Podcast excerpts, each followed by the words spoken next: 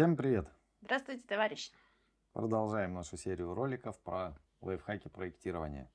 В прошлый раз мы разобрали шесть, да, по-моему, лайфхаков? Да. Значит, мы поговорили что о том, что нужно строить план работы, что нужно общаться с коллегами, что нужно стараться автоматизировать работу, использовать синхронизацию, бэкапы, подробно рас... записывать расчеты, исходные данные для расчетов.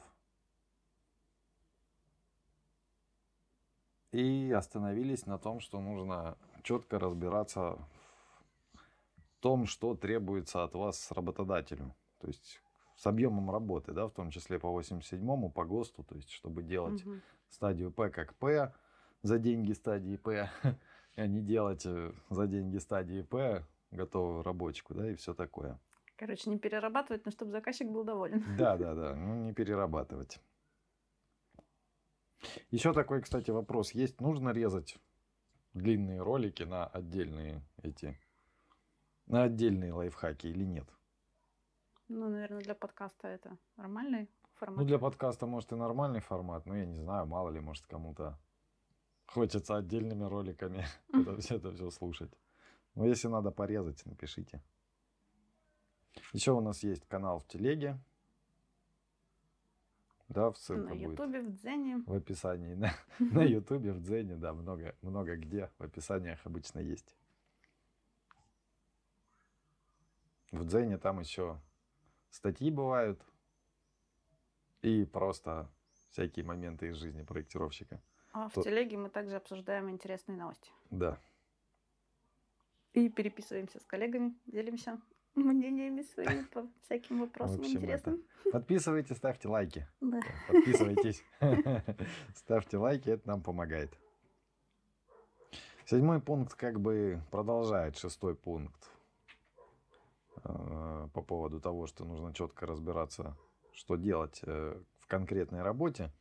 Ну и вот седьмой пункт э, это в стадии П нужно внимательно смотреть, что делать, чтобы было минимум текста и графики, да, только то, что требуется.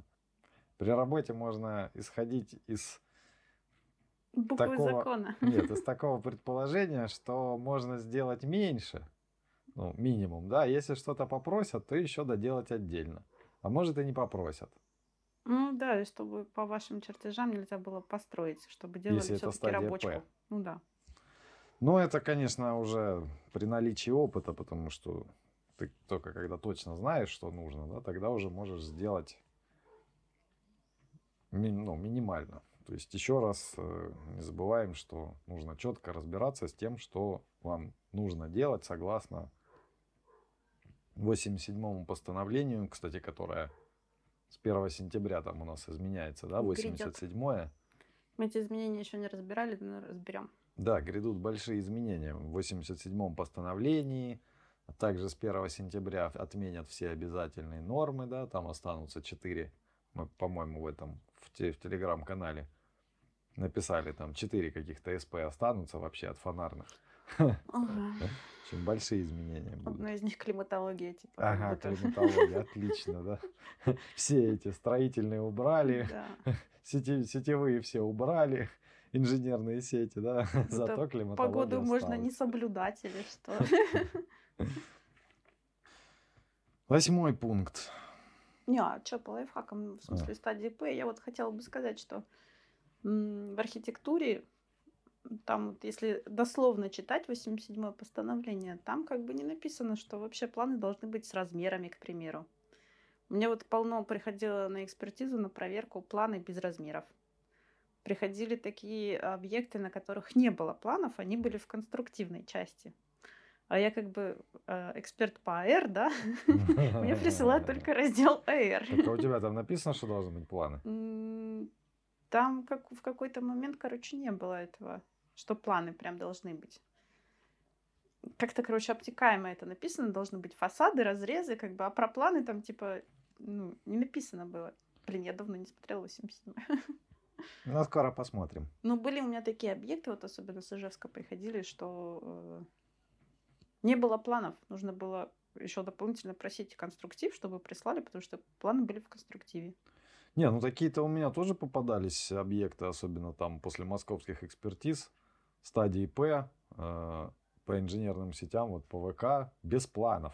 Угу. То есть записка и условная, ну, условный разрез по зданию, как бы принципиальная схема.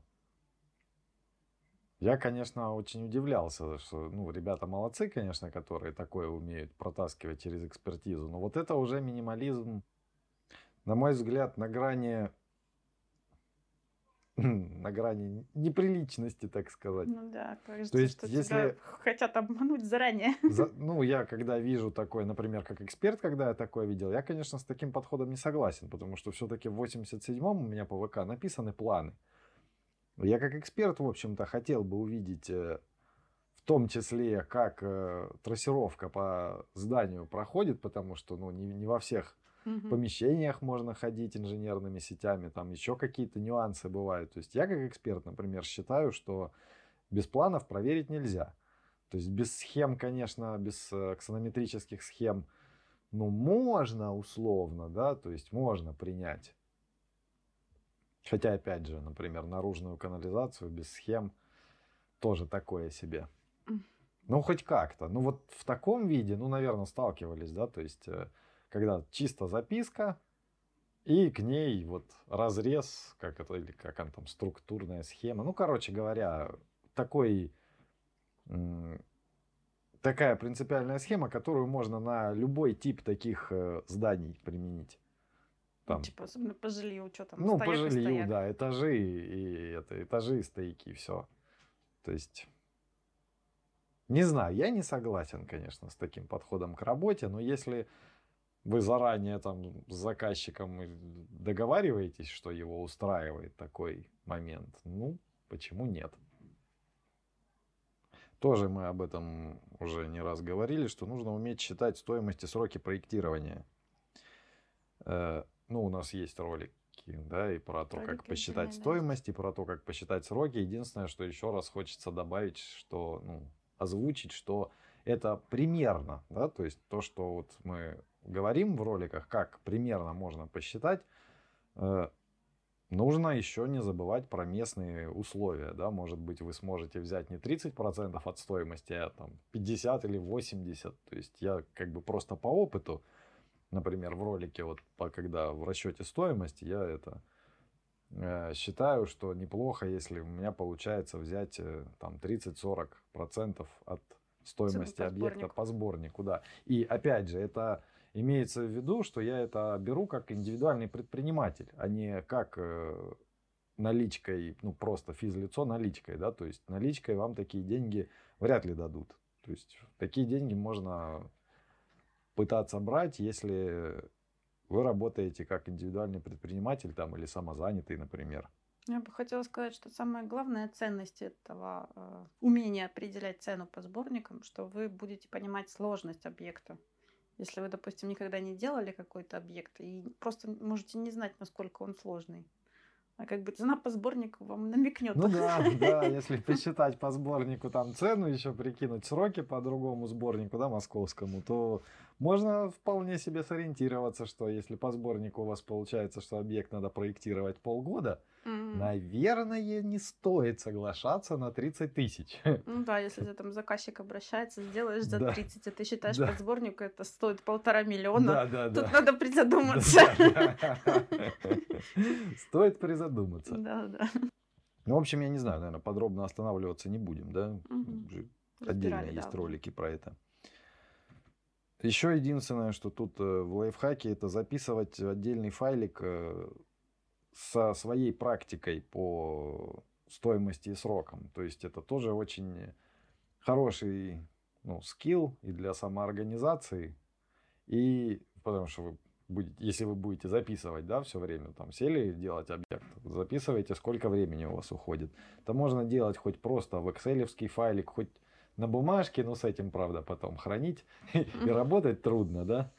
Но можно в каким-нибудь, в каком-нибудь тайм-менеджере. У меня какой-то тогл... Десктоп. Не, не помню, как называется, но я, короче, давно уже в этом тайм-менеджере просто записываю время, и я могу... И я могу просто прикинуть вообще там за год, например, на что у меня уходило время. Да, вот. То есть я, в принципе, все записываю. И работу над объектами, над отдельными, и работу, например, вот, над роликами, да, монтаж там, роликов, запись роликов. То есть, чтобы потом просто видеть, да, на что время уходит. Я как фанат Excel все время это делаю в Excel, но мне очень интересно, короче, когда... У меня там заранее забиты формулы, что я, допустим, столько времени, часов потратила, столько денег я за это время заработала. И как бы как меняется э, стоимость часа твоей работы. Оно как бы очень мотивирует, потому что, ну, ты типа понимаешь, что чем быстрее ты сделаешь, тем будет дороже твой час, тем больше денег ты заработаешь. Ну да, кстати. И интересно в том смысле, что там тебе там предлагают какую-нибудь херню сделать за три тысячи, а ты такой... Да я в час двадцать заработаю. Идите-ка вы в жопу. Ну да, то есть это сбор такой статистики, он вообще для вас помогает, потому что, ну, и чувствовать себя будете увереннее, да, вы вообще сможете увидеть в цифрах, вот сколько вы зарабатываете, как-то оценить эффективность своей работы, э, прикинуть сроки, да, по, mm-hmm. не, не просто не по сборнику, а, допустим, прямо по своей уже конкретной работе. Можно сравнить со сборником, можно посмотреть, насколько там ввести свой коэффициент, да, то есть это полезная статистика. Мы как бы вот рекомендуем ее собирать.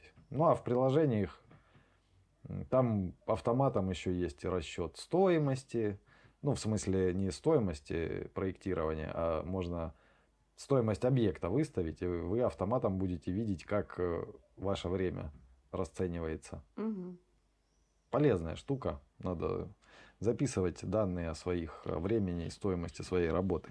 Следующий лайфхак – это использование величия интернета, Гугла, Яндекса и всего такого. О. Имеется в виду, что нужно, ну, у вас есть такой классный ресурс, как поисковики, и о своем объекте можно зачастую дофига информации найти просто в интернете. Ну да.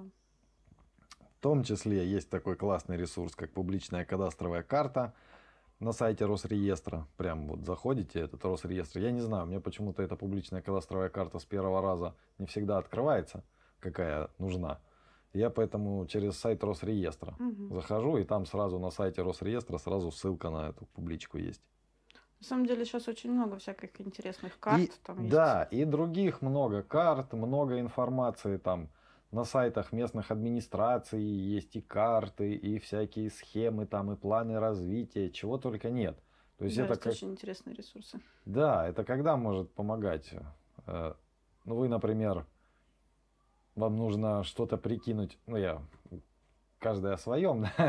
Я поэтому по ВК у меня я сталкивался не раз с задачей прикинуть что-нибудь по наружным сетям, там, водопровода, канализации, ливневки, а еще ничего нет, а вот уже нужно что-то прикинуть, ну, хотя бы, грубо говоря, хоть как-то грубо прикинуть стоимость проектирования.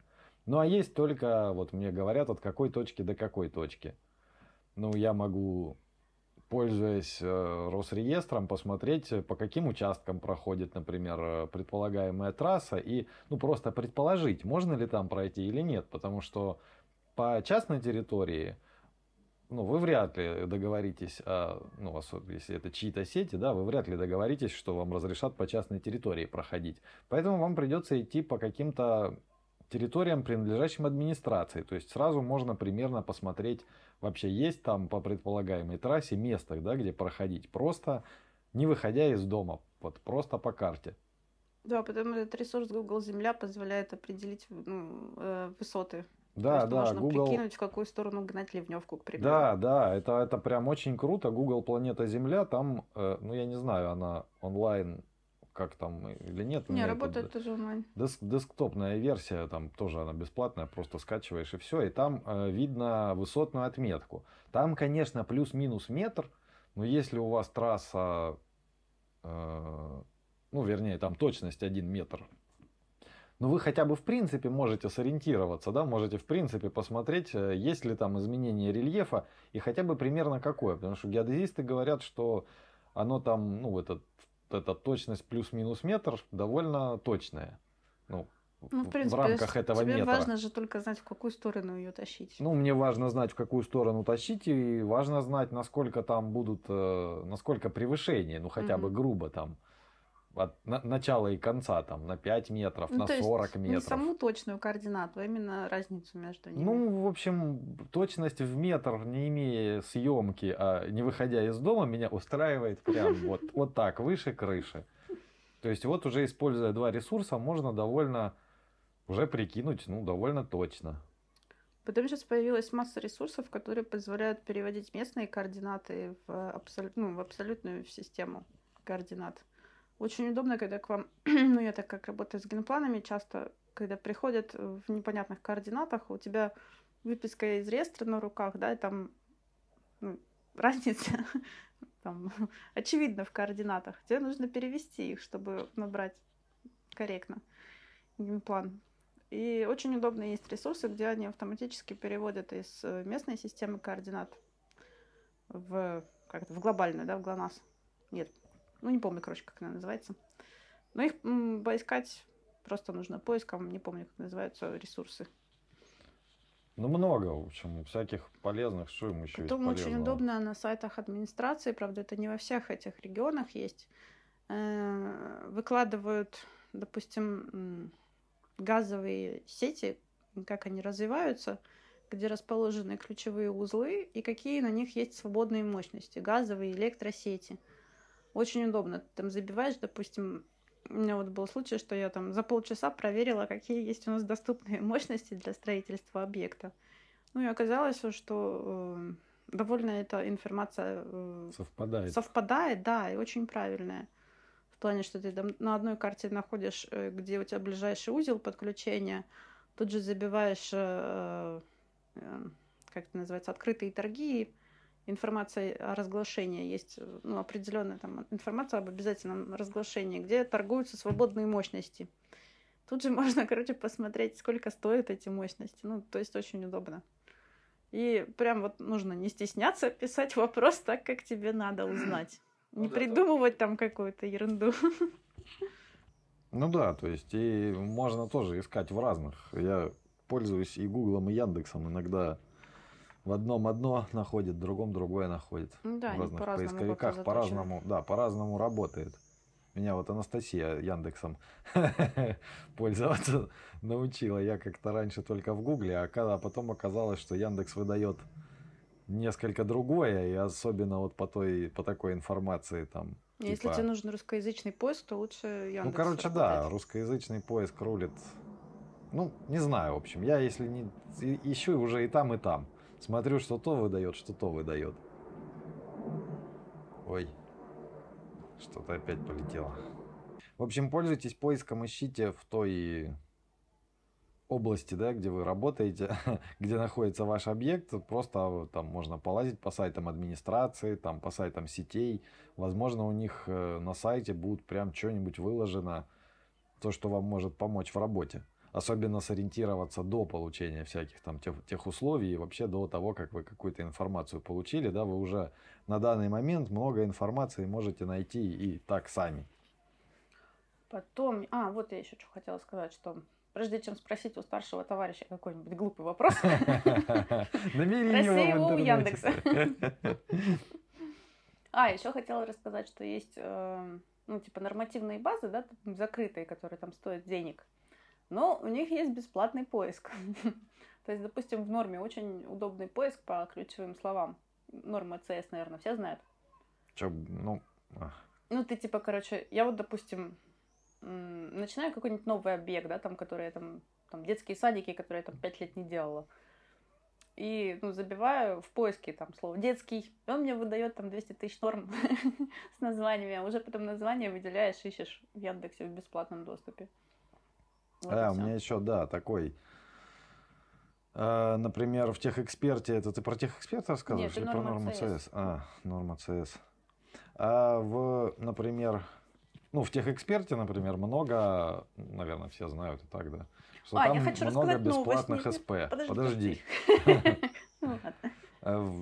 Это в норме можно поискать просто нормативку, да, в Техэксперте можно еще и кое-какую нормативку посмотреть, там удобное оглавление, Удобный тоже поиск по тексту. Мне там сам поиск норм не нравится, он как-то не это. Ну, я поиск норм там не ищу. Ну, в общем, не знаю, может, нам когда-нибудь кто-нибудь за рекламу денег даст, да? Да. В консультанте есть тоже классная штука, там удобно смотреть эф зэ, ну, федеральные законы, там, если надо, то эф зэ и некоторые постановления правительства открываются, ну, там, круглосуточно они, ну, вы можете их там открыть и посмотреть. Там удобно, ссылки интерактивные, что-то еще есть хорошего. А, да, там есть сравнение с предыдущими версиями. Да, очень удобно. На, да, на те документы, которые в свободном доступе у них, там федеральные законы, там еще ряд документов. Очень удобно. Плюс в консультанте есть даже на те документы, консультант плюс это, там есть некоммерческая версия. И даже те документы, которые он не показывает в бесплатном доступе, можно посмотреть справку. Там есть кнопочка «Справка». И в этой справке будет написано, действует документ или нет. И, и что его э, заменяет. То есть, в основном тоже вот очень удобно. А, вот в норме мне это тоже нравится, потому что там, типа, если старая норма, чем она заменена, написано. В норме написано... А, в норме не знаю, я не пользуюсь нормой. Вот мы вдвоем собрали... Три лайфхака, да, для бедных проектировщиков, э, как использовать открытые источники, если у вас нет денег. В консультанте можно посмотреть федеральные законы и некоторые постановления правительства, ну, в смысле, бесплатно, круглосуточно. Какие-то документы можно посмотреть после восьми вечера, ну, или там заказать на, на почту. И по многим документам можно посмотреть справку, где будет написано, действует он или нет, и чем он заменен, если заменен. Очень удобно. В Техэксперте есть хорошее, хорошее оглавление, удобное, в основном тоже у всех документов. Но там, конечно, не все эс пэ, там удобно эс пэ смотреть, если они, они в свободном доступе показываются. Там, правда, вот обычно новые эс пэ... Да, нельзя полностью закрытых. Посмотреть, да. Но, тем не менее, довольно много эс пэ, которые можно посмотреть полностью. Там удобное оглавление, удобный поиск по тексту. И в норме, ты говоришь, что можно посмотреть? В норме можно посмотреть, чем док- заменен документ старый, действует он или нет. И а, открыть в... еще цепочку назад. То а, есть... в норме удобно искать, э, искать в принципе версии. Документы. Да, да? То есть его искать. Можно там в норме найти, а потом уже гуглить в интернете, да, искать. Ну, потому что нету никакой вот такой вот описания, ну, в смысле, исторической иерархии, да, какой документ чем заменен. Ну да. Наверное, да. Было бы интересно, кстати. Ну, ну да. Я так вот, когда разбиралась, как считать инсоляцию, дошла до сорок шестого года, поняла, что там было все еще нормально. К сожалению, правда, эти системы нам не платят за рекламу, да, но мы вам просто рассказываем, как ими пользоваться бесплатно. Ну, мы про бесплатно рассказываем. А, еще да. В консультанте хотела добавить, что там есть, ну, правда, тоже не во всех этих документах открываются комментарии и судебная практика. Ну, это вот, вообще не во всех документах. Да, не во всех. И иногда в судебной практике есть очень ценные случаи, там, типа там по применению ну, да. всяких э, каверзных вопросов, как, ну, допустим, там парковки много, около жилого дома. Много ссылок по тексту документа, и некоторые из них открываются, то есть удобно вообще-то пользоваться. Я вот, например, Градкодекс и вообще там эф зэ техрегламента надежности и безопасности, там остальные эф зэ, которые у нас фигурируют, я в основном в консультанте смотрю, потому что там вот мне прям нравится. А эс пэ-хи в Техэксперте, если они открываются. Если не открываются, приходится скачивать на Минстрой, распознавать. Тоже, кстати, нормальный этот, нормальный вариант. Можно скачать на Минстрое, распознать пэ дэ эф, они там в пэ дэ эф выложены на Минстрое. Распознать пэ дэ эф и дальше уже пользоваться поиском по тексту там и всем, всем на свете. Да, еще один лайфхак хотела рассказать. Наверное... Наверное, все примерно знают. Ну, на всякий случай ну, расскажу. Мало ли. Для тех, кто еще сохраняет э, э, нормы в Word, в Word есть функция сравнения документов. Ты там выбираешь исходный документ, выбираешь э, документ, с которым нужно сравнить, и он тебе подсвечивает все изменения. А, ну да. Удобно. Это удобно, короче, э, ну, для работы с новыми нормами. И вот мне, допустим, удобно для работы с договорами, потому что, когда мне заказчик присылает измененную версию, я могу посмотреть, что он там наменял. Ну да, это удобная штука. Ну, мы не будем говорить, как ее находить, да, я наизусть не помню. Ссылку давать тоже не будем, если вдруг кто-то не знает. Там просто загуглите это, как сравнить документы. Хотя в новых версиях не знаю. Ну стараюсь. Да, ну, ну это просто легко ищется, да, у тебя миллион сто тысяч пятьсот ссылок сразу выкинет, если как написать, сравнить два документа, как сравнить два документа в Word, да. По-моему, и в пи ди эф-ках какая-то программа мне попадалась, что пи ди эф-ки тоже сравниваете. Ну, как минимум, пи ди эф-ки можно перевести в Word и также сравнить. Ну да, как минимум. На одно действие больше. На одно действие больше, да. Ну, девятый пункт, это мы так это, от поиска дошли до этих, до нормативных баз. Угу. Ну ладно, в общем, надо пользоваться поиском и вот... пытаться пользоваться бесплатными, да, нормативными базами, там, mm-hmm. чем-то еще. Можно и бесплатными попользоваться, если несколькими сразу. Короче, выкручиваться как-то. Десятый пункт. Не стесняться смотреть типовые проекты. По-моему, я что-то... Вроде мы говорили уже в прошлый раз, нет? Ну что-то... А, я рассказывала про нормали. Я рассказывала про нормали. Тут еще про типовые что проекты. Есть целая куча типовых проектов. Ну, мало ли, вдруг кто-то не знает, да, особенно да, да, начинающие проектировщики. Есть типовые проекты всего гражданского жилого строительства, ну, вообще всего, что может быть, наверное.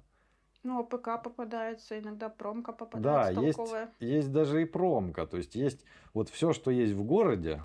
Жилые дома, школы, садики, бассейны, физкультурно-оздоровительные центры, бани, ну что там, АЗСки. Ну, гражданское почти все есть. Ну, все, вот все, что все, что есть в городе, там, в принципе, это все есть в типовых проектах. И в интернете, опять же, на данный момент все легко находится. И очень много промобъектов есть, да, и АПК, ну, в смысле, это сель, сельское хозяйство. Конечно, оно...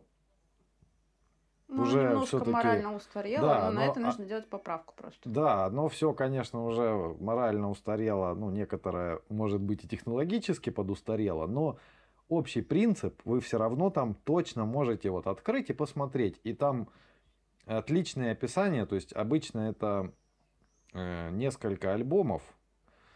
Первый альбом – это пояснительная записка, обычно типовой проект, да, это, это вот несколько альбомов. Первый альбом, пояснительная записка, в которой очень четко, там, доходчиво написано, как пользоваться этим всем. Причем там каждое слово верное, это не так, как в современных этих объектах. Да, да, там без всякой воды, не, без не, всякой воды, не да. то, что мы трендим, там все четенько и по делу, и прямо вот расписано очень понятно и хорошо, как нужно применять этот альбом и в каких случаях чего делать. И, ну, это пояснительная записка, да. А дальше идут альбомы конструктив, архитектура, инженерные сети, сметы. Технология. Ну, технология, да, когда есть. Ну, что-то обычно там штук семь-восемь альбомов.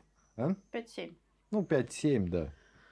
То есть, там можно посмотреть не, даже не, то, не только свой раздел, а можно разобраться с, примерно с остальными разделами. Там есть еще... Ну, вот... Для архитектора, что очень ценное, вот к вам пришло задание там спроектировать столовую на семьдесят пять мест. Есть э, типовые альбомы, которые сразу включают в себя решение на несколько мест. То есть там, допустим, в одном и том же альбоме будет столовая на пятьдесят мест, на семьдесят пять мест, на сто мест, на двести мест, на тысячу мест. То есть вот как вот вы, вам пришло задание, да, как вы, э, не зная этой информации, отличите сто мест на семьдесят пять мест, да? Там ну есть да. свои нюансы. Ну да, там хотя бы можно уже есть куда посмотреть, да, вот это лучший пример, не искать по там по корешам, а кто делал. Типа вот где ты еще увидишь столовую на тысячу мест, ну ради интереса хотя бы можно посмотреть, как они выглядели-то. Лучший пример взять и посмотреть. И вот вы когда посмотрите, то какие там должны быть, какой должен быть набор помещений, он, наверное, не изменился, набор помещений, да, кухни. Ну, какая там должна быть площадь посадочных мест, да, вот площадь зала какая должна быть на это количество мест. Люди не изменились, они наоборот только это, только увеличиваются в размерах, да, то есть они со временем, люди только все больше и больше становятся. То есть приготовление пищи процесс тоже не изменился за... там сколько лет прошло с момента создания этих норм, там пятьдесят лет, процесс приготовления пищи не изменился, даже агрегаты, вот я, да, на самом деле я удивляюсь, тоже... даже агрегаты не изменились. Недавно но они, столовую мы проектировали. Они просто стали по это, ну агрегаты, может, чуть поменьше, чуть там по большей производительности, ну в смысле ну, сам агрегат чуть поменьше, да, он стал более эффективным, но он в принципе примерно... такой же, примерно так же выглядит, примерно ну, там... столько же места занимает, да. примерно тех же подключений требует. То есть вы возьмете, посмотрите, какое там, что на, ну, я условно говорю, да, что там на там, сто пятьдесят посадочных мест, там столовая, в смысле обеденный зал и помещение кухни должны быть размером с футбольное поле. Выход... Вот. Например, mm-hmm. да? А вам заказчик говорит, размести мне вот столовую на сто посадочных мест в помещении там шесть на шесть метров. Ну, да, ну, да. ну вот вы уже хотя бы, если вы не сталкивались, да, вы вот посмотрите, как, какой должна да, быть столовая. Площадь, габариты прикинуть. Да, вы, вы хотя бы уже увидите, какой должна быть столовая, какого размера хотя бы, да, с каким набором помещений на сто там, потом, там посадочных мест. Важно же, если это здание, в котором есть чистые помещения, где нужно по, по санитарным нормам разделять потоки грязные и чистые, то... В типовых проектах очень удобно посмотреть, из какого помещения куда делать вход-выход, как идут правильно люди, так, чтобы они не пересекались. Там грязные и чистые потоки, в смысле там сырая еда с приготовленной, посетителей с обслуживающим персоналом. В бассейнах, вот, допустим, нужно, чтобы следить за потоком, как люди раздеваются, переодеваются, надевают чистую обувь и моются, и идут босыми ногами. Там есть... Такой вот еще путь ну, да. босыми ногами в бассейне. Вот, ну, и да, в типовые можно... проекты можно вот как бы на предмет этих смотреть, потому что ну не всегда ты знаешь, да, там, что делается внутри в столовой, в технических помещениях, кто там был, кроме работников столовой. А у нас сейчас такие нормы, в которых не написано, какие должны да, быть помещения, ничего, какие ничего не, не написано, должны быть, ничего, откуда да. куда вход должен быть. А между тем этим потом, ну, будут же пользоваться люди. То есть вот это вот лучшие примеры. Если вам нужен пример, то попробуйте сначала найти типовой проект.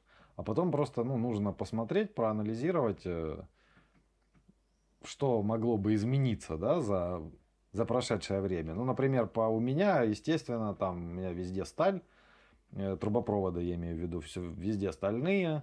Ну, сейчас они, конечно, все пластиковые уже. Вон даже пожарку, вроде на пожарку что-то там... Пластиковые можно чуть ли не делать. Ну, специальные пластиковые, конечно. Ну, вот это да. А э, расстановка приборов. Унитаз как был, так и... Не, ну сейчас появился унитаз навесной, да? Там нет, не было навесных унитазов. Но для меня разница это никакой. Особого... А? Разницы-то никакой. Раз... Да, для меня разницы никакой. Как была это сто десятый подвод и там, ну, двадцатый, да, воды. Так все и осталось. Ну или, допустим, вот в столовой там, там технологии проектировала, вот, ну, картофелечистка. И думаешь, куда ее поставить, эту картофелечистку, как бы там в холодный цех, в овощной цех, хранение овощей, как вариантов много.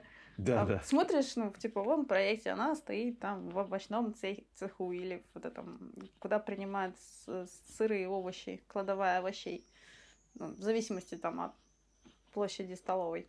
Там помещение, количество увеличивается от вместимости. Я сталкивался еще это кучу раз, там, опять же, по своей теме, с резервуарами, что тоже такая проблема запроектировать резервуары, эти, в смысле, железобетонные. Особенно, когда... Это утраченное знание. Это утраченное... Да не говори, утраченное знание. Люди не знают, как запроектировать резервуары чистой воды. Но это важно на этих... На станциях обычно, на насосных станциях второго подъема, когда от источника вода приходит, которую нужно обработать, а потом, ну, она там обработку должна пройти, а потом заливают резервуары чистой воды. Вот эти резервуары обычно, ну, огромные, там, от тысячи там, и, и больше кубометров, и они идут обычно сразу там по несколько штук.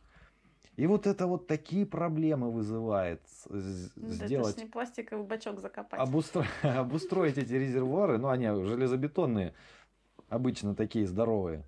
И какие-то просто, ну, нереально реальные проблемы, а как их делать, а какие там, что там должно быть предусмотрено в этих резервуарах. Да, пожалуйста, открываешь типовые, там есть резервуары, по-моему, от пятидесяти, ну я, не это, я точно не помню, от пятидесяти кубометров и там чуть ли не до пяти тысяч угу. с каким-то шагом. Вот бери, смотри и бери все, да, там, там полностью есть все. Начиная от конструктива, заканчивая технологией, ну, технологическими трубопроводами и все это, вот как что делать, как их сажать. Угу. Вот, пожалуйста, бери, проектируй. На самом деле там еще с эпохи дольменов ничего особо не поменялось. Ну, в общем... Полка-полка перекладина. В общем, да. Тоже мне помогало в свое время, когда мы проверяли на экспертизе свинарники, я, по-моему, тоже в итоге находил какие-то типовые. Ну, мне там, правда, еще помощь друга у меня была, который как раз свиноводством занимается. Вот я нашел типовой, посмотрел, как, как он работает. Заказал помощь друга, который разбирается в технологии свиноводства, там, ну и вообще очень глубоко разбирается. Вот проконсультировался, так, почитал санитарные нормы, почитал эр дэ а пэ ка, и тогда, в принципе, я начал понимать, как там оно и что работает. То есть, а, ну вот еще, кстати, эр дэ, это по а пэ ка есть. Да, кстати, эр дэ неплохого, а не качества. Да, есть эр дэ а пэ ка, ну я не знаю, мы... то уже несколько лет не сталкивались с э, животноводством, может, их поменяли. Но, как обычно, да, обычный наш лайфхак, если вам что-то непонятно в текущей норме, просто берите предыдущую. Мотайте и, назад. Да, мотайте назад через одну или через две версии точно, пока что, пока еще новых не понаписали, вам станет точно все понятно. Я вот как-нибудь подготовлюсь по инсталляции и расскажу. Какая там интересная хронология. Чтобы с сорок шестого года график Данилюка не менялся. Не то чтобы не менялся, а вот с сорок шестого года со справочника архитектора, его как отсканировали, по-моему, оттуда, так и вставляют во все нормы. Я вот все у меня... Душа болит, когда же он будет в нормальном компьютерном виде. Что не нужно будет скан лепить в расчет. Потому что скан... Ну, там пытаешься его... скан обвести, там, чтобы как-то перевести. И понятно, что там части должны быть зеркально одинаковые у этого графика, а они нифига не зеркальные. Я не знаю. Мне кажется, пока кто-нибудь продает э, программу для расчетов, ну, да. вряд ли появится что-то такое, что легко применить самому. Самое интересное, это же тоже какое-то утраченное знание. Ну, как, каким-то эмпирическим путем вывела этот график, а пыталась найти формулу или как, чтобы его самой построить, но нет, ничего не нашла. В общем, типовые проекты, это очень круто. Не надо от них воротить нос. Там думали целыми институтами над тем, как там, куда открыть какую дверь. Вы, да, вы всегда можете посмотреть хотя бы просто, как устроен объект. Так кардинально ничего, ну, кое-что, конечно, поменялось, но вот чтобы таким кардинальным образом, что типовые можно было взять и выкинуть, нет. Типовые очень полезная штука, и... Наши современные нормы, они вообще не затрагивают таких глубин. Ну, то есть то, что должен знать проектировщик, именно как работает здание, какой там технологический процесс, какие нюансы вообще. Сейчас современные нормы это не описывают, они только дают предписание. Типа должно быть вот это, вот это, вот это. А что еще там... и путают. Да, еще и путают. А, а что там в глубине в этом заложено, какой смысл в этом процессе, нормы не рассказывают. Поэтому если вы... Ну, особенно это важно для архитекторов и для технологов, потому что вы являетесь как э, началом начал этого процесса. Ну, типовые это, наверное, единственное это, единственное... единственная вещь, где есть пример, хороший, качественный пример, который ты можешь посмотреть как проектировщик, потому что в книгах такого нет. В книгах, даже в советских там, нормальных справочниках там, или книгах, учебниках для разных специальностей вузов, да, там написано, но там написано в общем. Mm-hmm. А здесь ты конкретно можешь в типовом, ты можешь посмотреть конкретно пример того, как что-то делалось. И это разрабатывал не дядя Вася, да, который он сейчас включают в эти экономически эффективную проектную mm-hmm. документацию, которую непонятно кто, непонятно как разрабатывает. Которая совсем не экономически которая, эффективная. Да, непонятно по каким критериям она якобы экономически эффективная, а то специально разрабатывалась людьми, умными людьми для людей. Вот. Ну, и это, да, разрабатывалось не один, не хорошо. Два, а целый институт сидел и разрабатывал. То есть институт типового проектирования. Не, не брезгуйте. Не брезгуйте, друзья, типовой документации. Да. Больше вообще, по-моему, сейчас негде посмотреть хороший пример. Не знаю, странный пункт. У меня вот записано, что это. Что мы делаем текстовые части в Word. Вот такой лайф, лайфхак. Не знаю, пройдет за лайфхак или нет, потому что поначалу делали в программе, ну, в Архикаде, да, мы работали когда-то. В Word делать, вот как по мне, так и в Word текстовые части делать удобно, потому что вы один раз настраиваете внешний вид, настраиваете стили, ну и все. И потом можно делать, вон, сейчас экспертиза периодически требует оглавления, автоматическое оглавление там настраивается, тоже ну, делается там в один клик, если у вас настроены заголовки.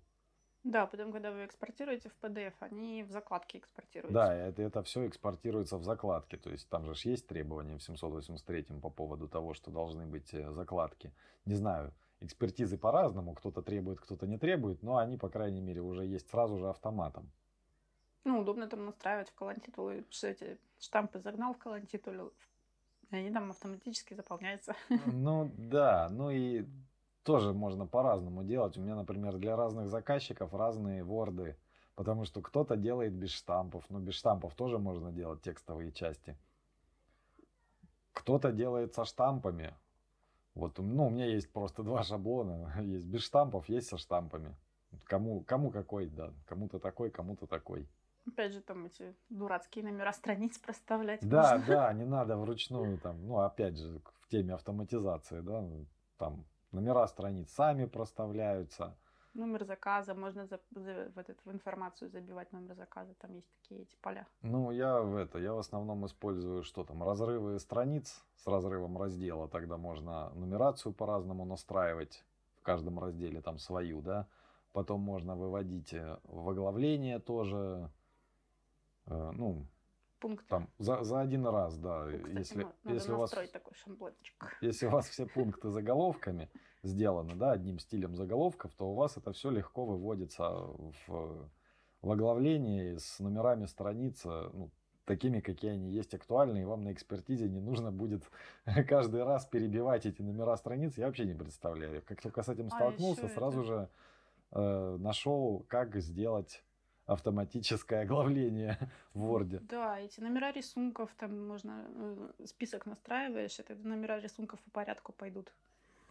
Ну да, я не знаю, ну, может быть, не знаю, честно говоря, что там насчет Revit, может, что-нибудь предлагает, или там эти бим-проги, что-нибудь они предлагают по текстовой части или нет, но вот я бы рекомендовал, если вы делаете текстовые части в графических программах, то перейти на какие-нибудь текстовые редакторы, потому что все-таки для ну, редактирования текста логичнее пользоваться текстовым редактором, и удобнее. У него больше функций, больше настроек именно под текст. Так и это же требует э, поиск по тексту эксперти... в экспертизе. Ну, в графической-то какая разница? Ты в графической проге сделаешь, в пи ди эф выведешь, поиск по тексту все равно будет.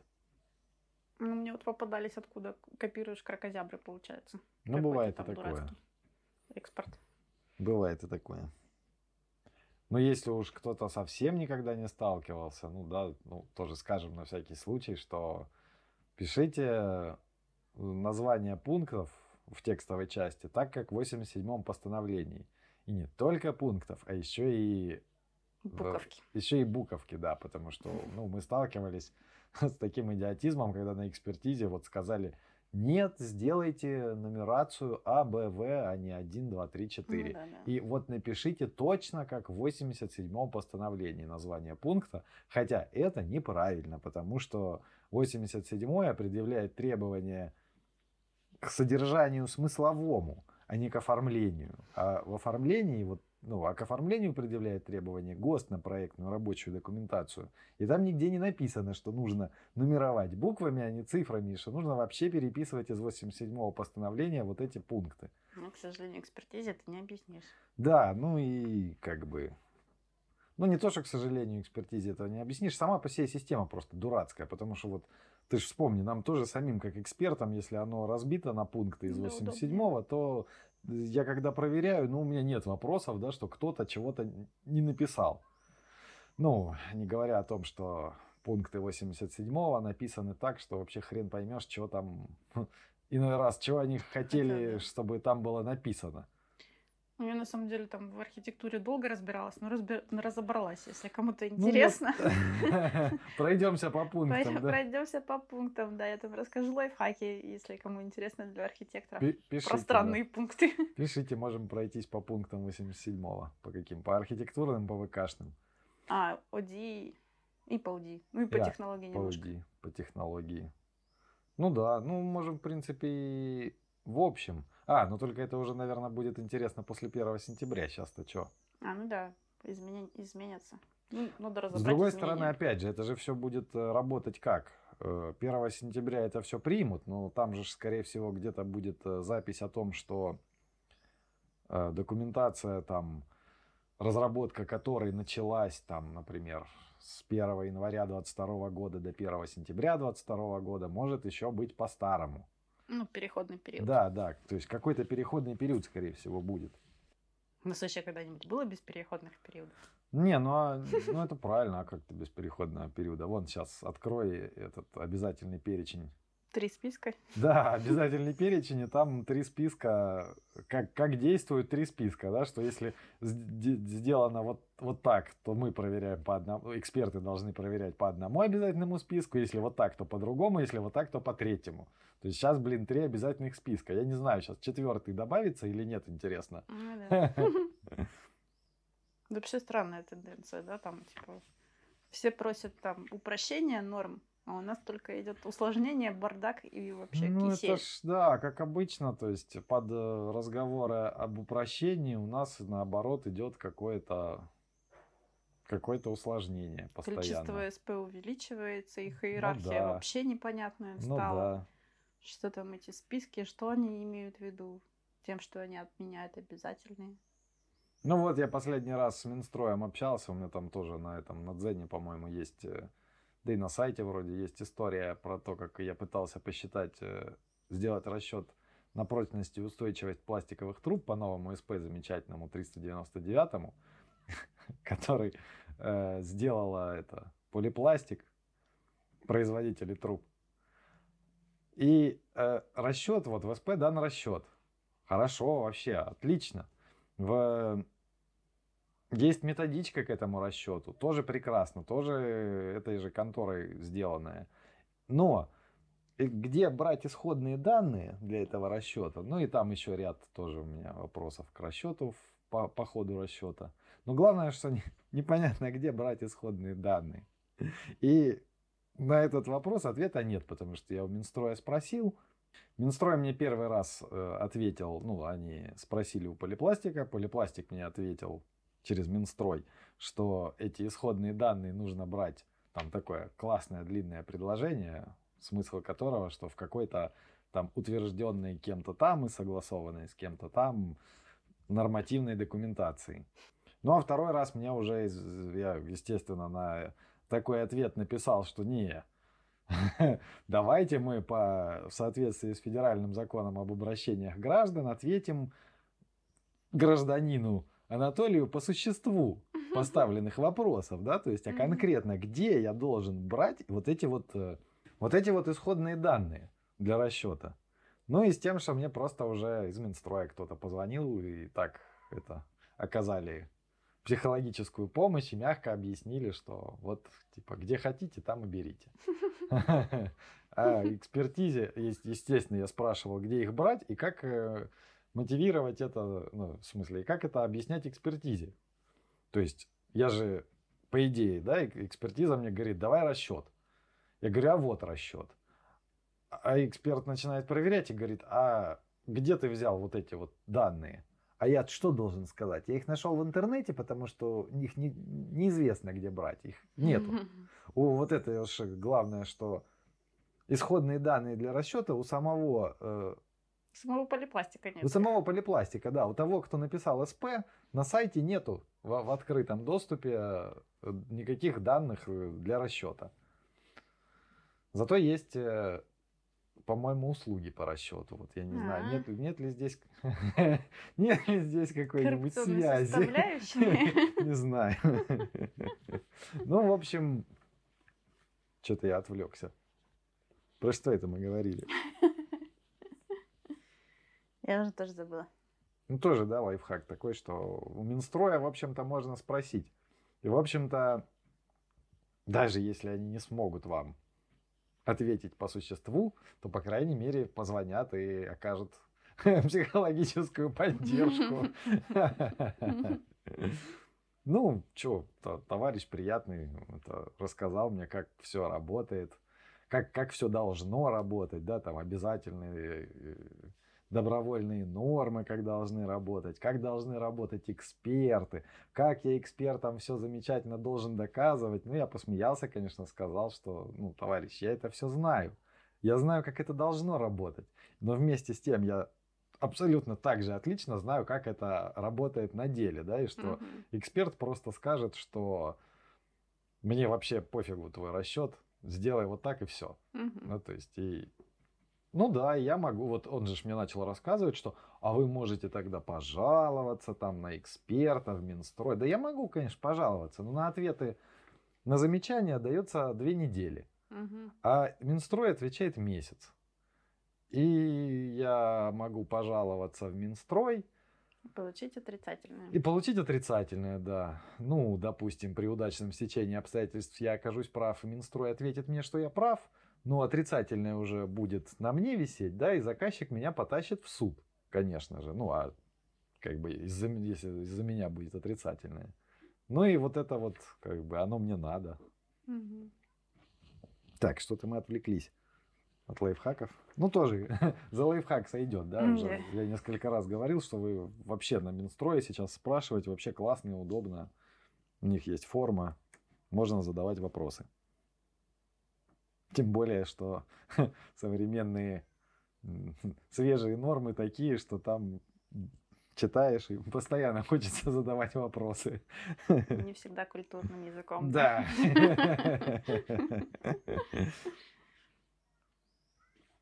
Так, следующий лайфхак, так сказать, двенадцатый.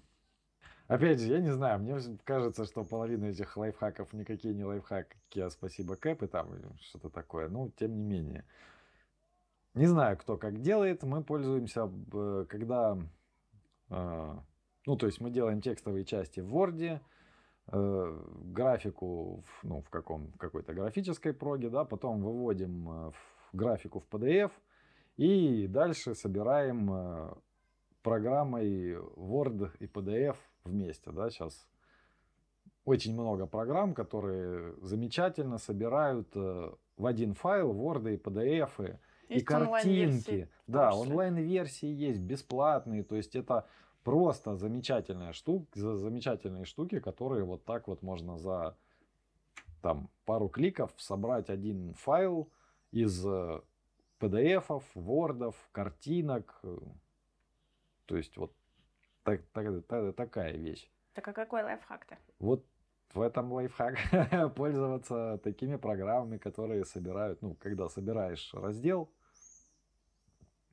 Ну, то есть раньше я, например, делал как?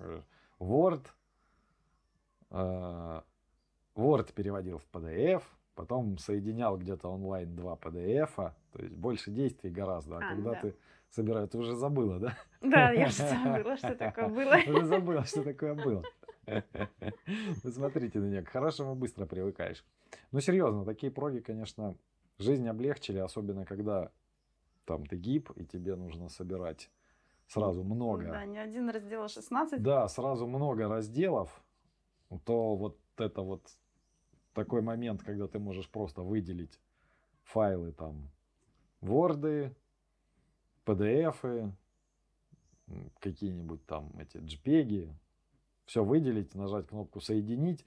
Обычно там сейчас уже диалоговые окна появляются, что ты можешь поперемещать туда-сюда разные, там, разные файлы и даже и внутри. То есть один файл там раскрыть в, в окне предпросмотра и внутрь него запихнуть другой файл. Угу. Ну, например, если вы делаете текстовую часть, сразу, ну, в Word сразу делаете со страничкой текстовая часть, графическая часть, ну, с отдельной страничкой, с отдельной страничкой приложения. Вот вы можете тогда раскрыть в предпросмотре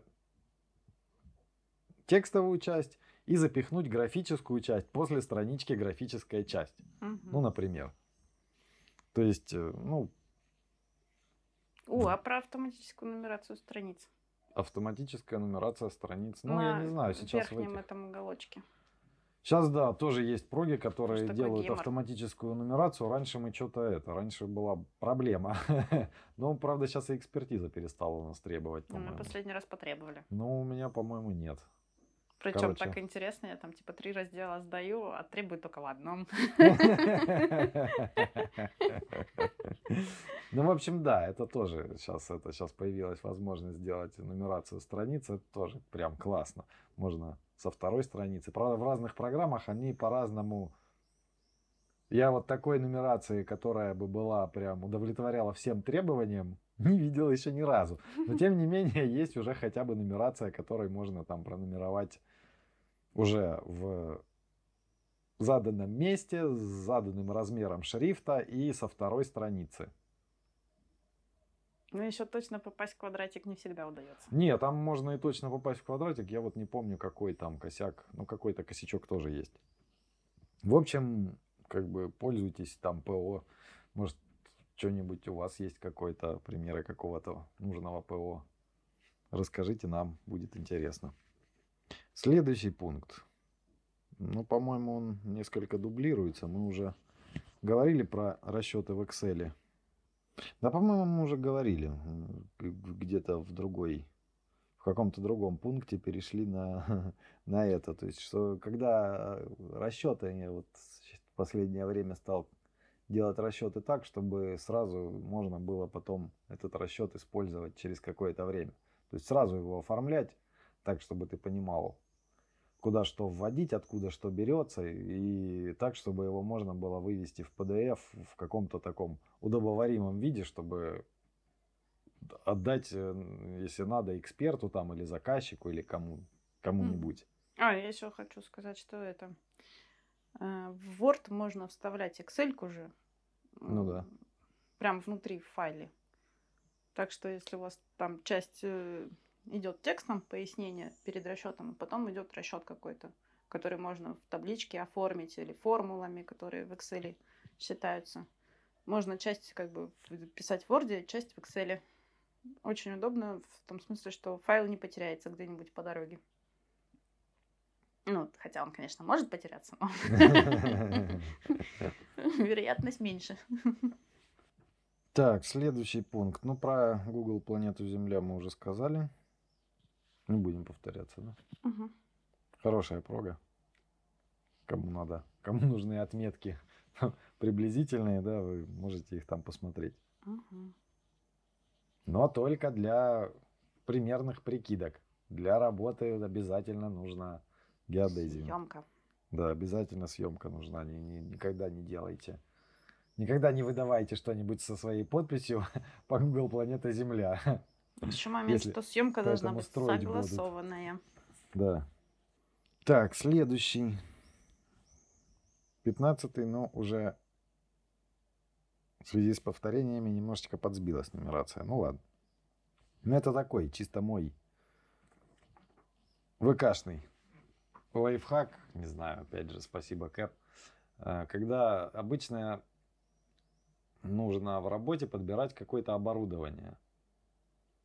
Например, насосные станции, резервуары, ну и иногда там канализационные насосные станции, поливневки всякую, там тоже вся, всякую кучу оборудования. Ну, в общем, какое-то оборудование, когда нужно подбирать, есть такой момент, что обычно, да, у производителей, каких-то крутых производителей, у которых все это дорого стоит,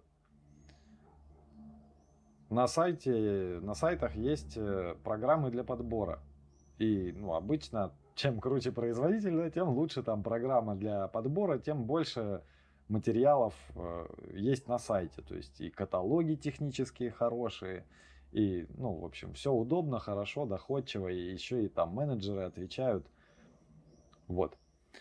Я как бы раньше то, ну, иногда мучился с тем, что заказчик говорит: вот мне оборудование нужно там вот такое вот, и какой-нибудь там скидывает ссылку на какой-то непонятный сайт, где вообще никакой информации не добьешься, ничего выяснить невозможно. Ну, то есть, понятно, какая-то, скорее всего, мутная схема, да, что там кто-то ему там пообещал чего-нибудь, или заказчик просто там жестко экономит, ищет там просто в тупую, да, самое дешевое, вот что есть, вот сделайте мне вот это.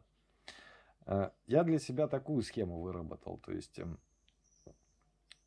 я как-то договариваюсь, ну, на берегу, да, что оборудование я закладываю какое-то вот известное, то, с которым мне удобно работать, где есть программы подбора, где есть технические каталоги, сертификаты. Сейчас это тоже проверяют, то есть это важно. У всех крупных там и известных производителей, у них обычно есть все сертификаты: гигиенические, пожарные, там, санэпид, ну, все, все на свете. И у меня, как у проектировщика, на экспертизе это проблем не вызывает. Поэтому я э, заказчику обычно сразу говорю, что давайте так, я закладываю оборудование вот это вот, ну, известное. Хорошо. Причем, что, ну, мне на откаты все равно. Мне главное, чтобы у производителя был полный пакет, э, полный пакет документации, да, и этим было удобно пользоваться. Что я закладываю вот какое-то оборудование, у которого есть вся документация, пишу везде там в проекте, что или аналоги, там, или аналоги, определиться потом. И вот все, и как бы мы на этом договариваемся. Либо, если вы непременно хотите там насосную станцию собрать не готовую заводскую, а вот собрать на коленке вот у дяди Васи, хорошо, но это стоит дороже. Или дядя Вася пускай несет сертификат своей коленки. Да, да, так тоже можно, просто я сразу предупреждаю, что, ну, если у этого дяди Васи, наверное, нет сертификатов коленки, и на экспертизе, если возникнут, если возникают вопросы, то я не отвечаю, да, за последствия. То есть, ну, либо я там пере, перезаложу, если они не достанут там нужных документов, но я перезаложу оборудование на другое. Ну, опять же. Ну, на самом в... деле это очень важно. Не всегда это бывает, да, ну, не всегда это бывает просто. Сертификаты, я имею в виду. Да, сертификаты сейчас, да, сейчас это важная тема. Сейчас вон сколько судебных разбирательств, что строительные материалы не с теми сертификатами применяли. Ну да, особенно, ну, у меня по... опять же, тем же, например, там, системам, которые участвуют в подаче или в приготовлении, например, питьевой воды. То есть там как бы по-хорошему везде на все оборудование должны быть сертификаты там гигиенические, что оно подходит для питьевой воды, например. Mm-hmm. На э, насосные установки, которые участвуют в подаче воды на пожарные нужды, соответственно, должны быть сертификаты там пожарные, да, что, оно, что оборудование для этого подходит. Ну и так далее.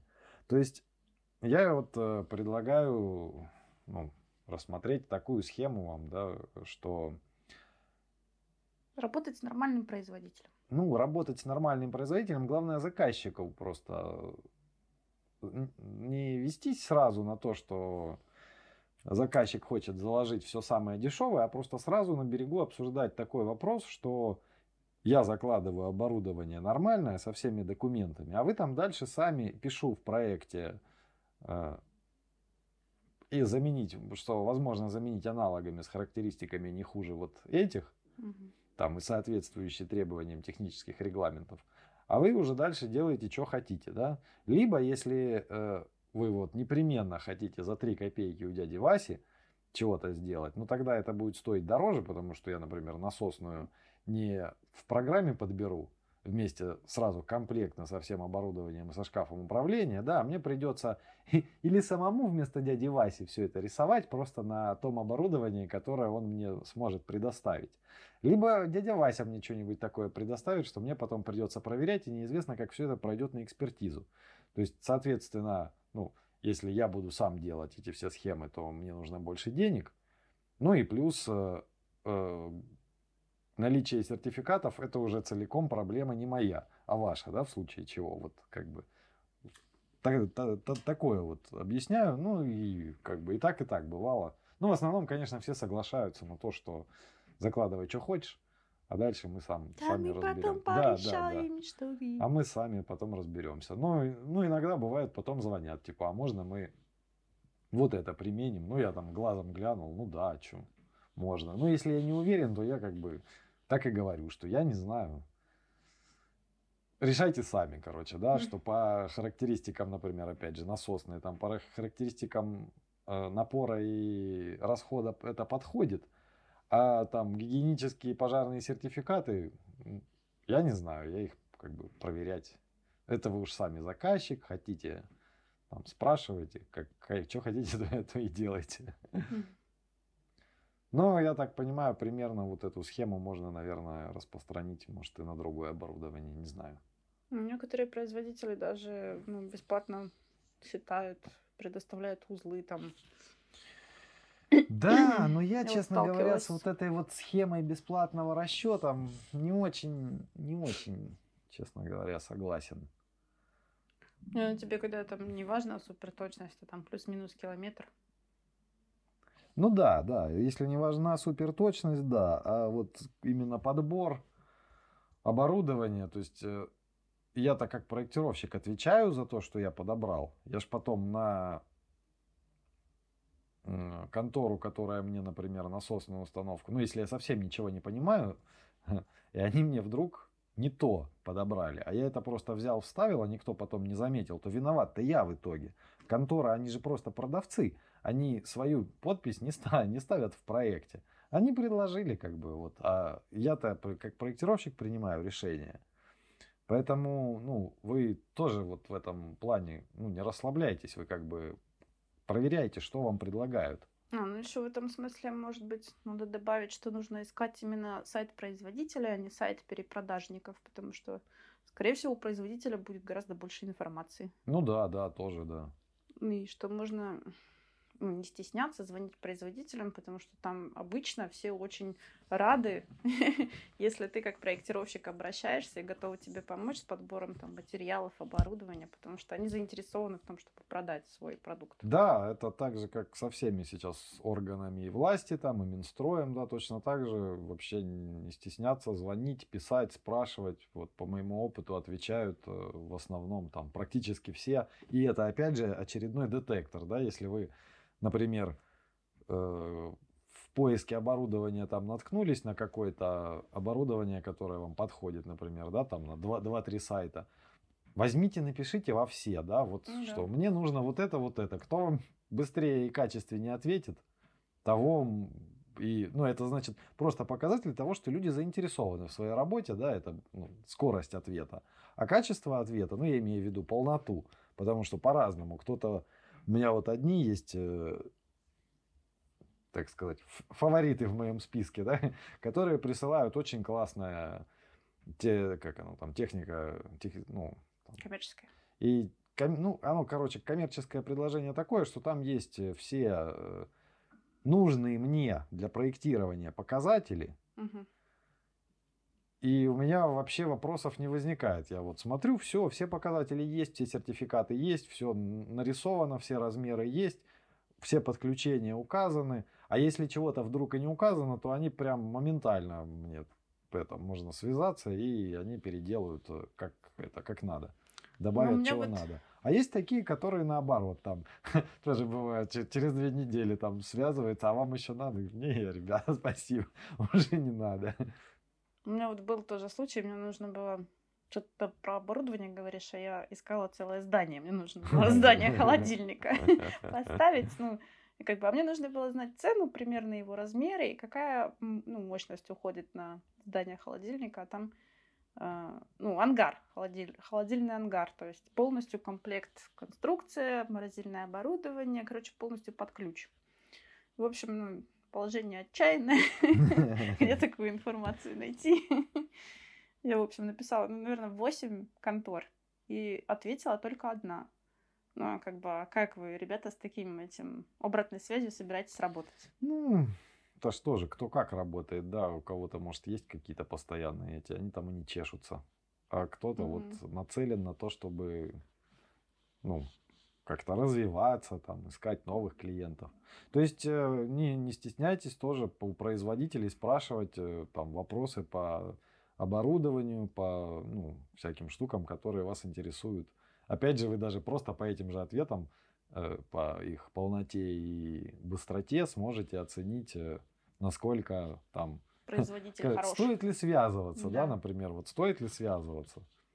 Так, опять мы куда-то отда- отдалились. Вот такие вот лайфхаки. А, не, ну это нормально, про программы подбора. Ну, краткость не наш талант. Не наш.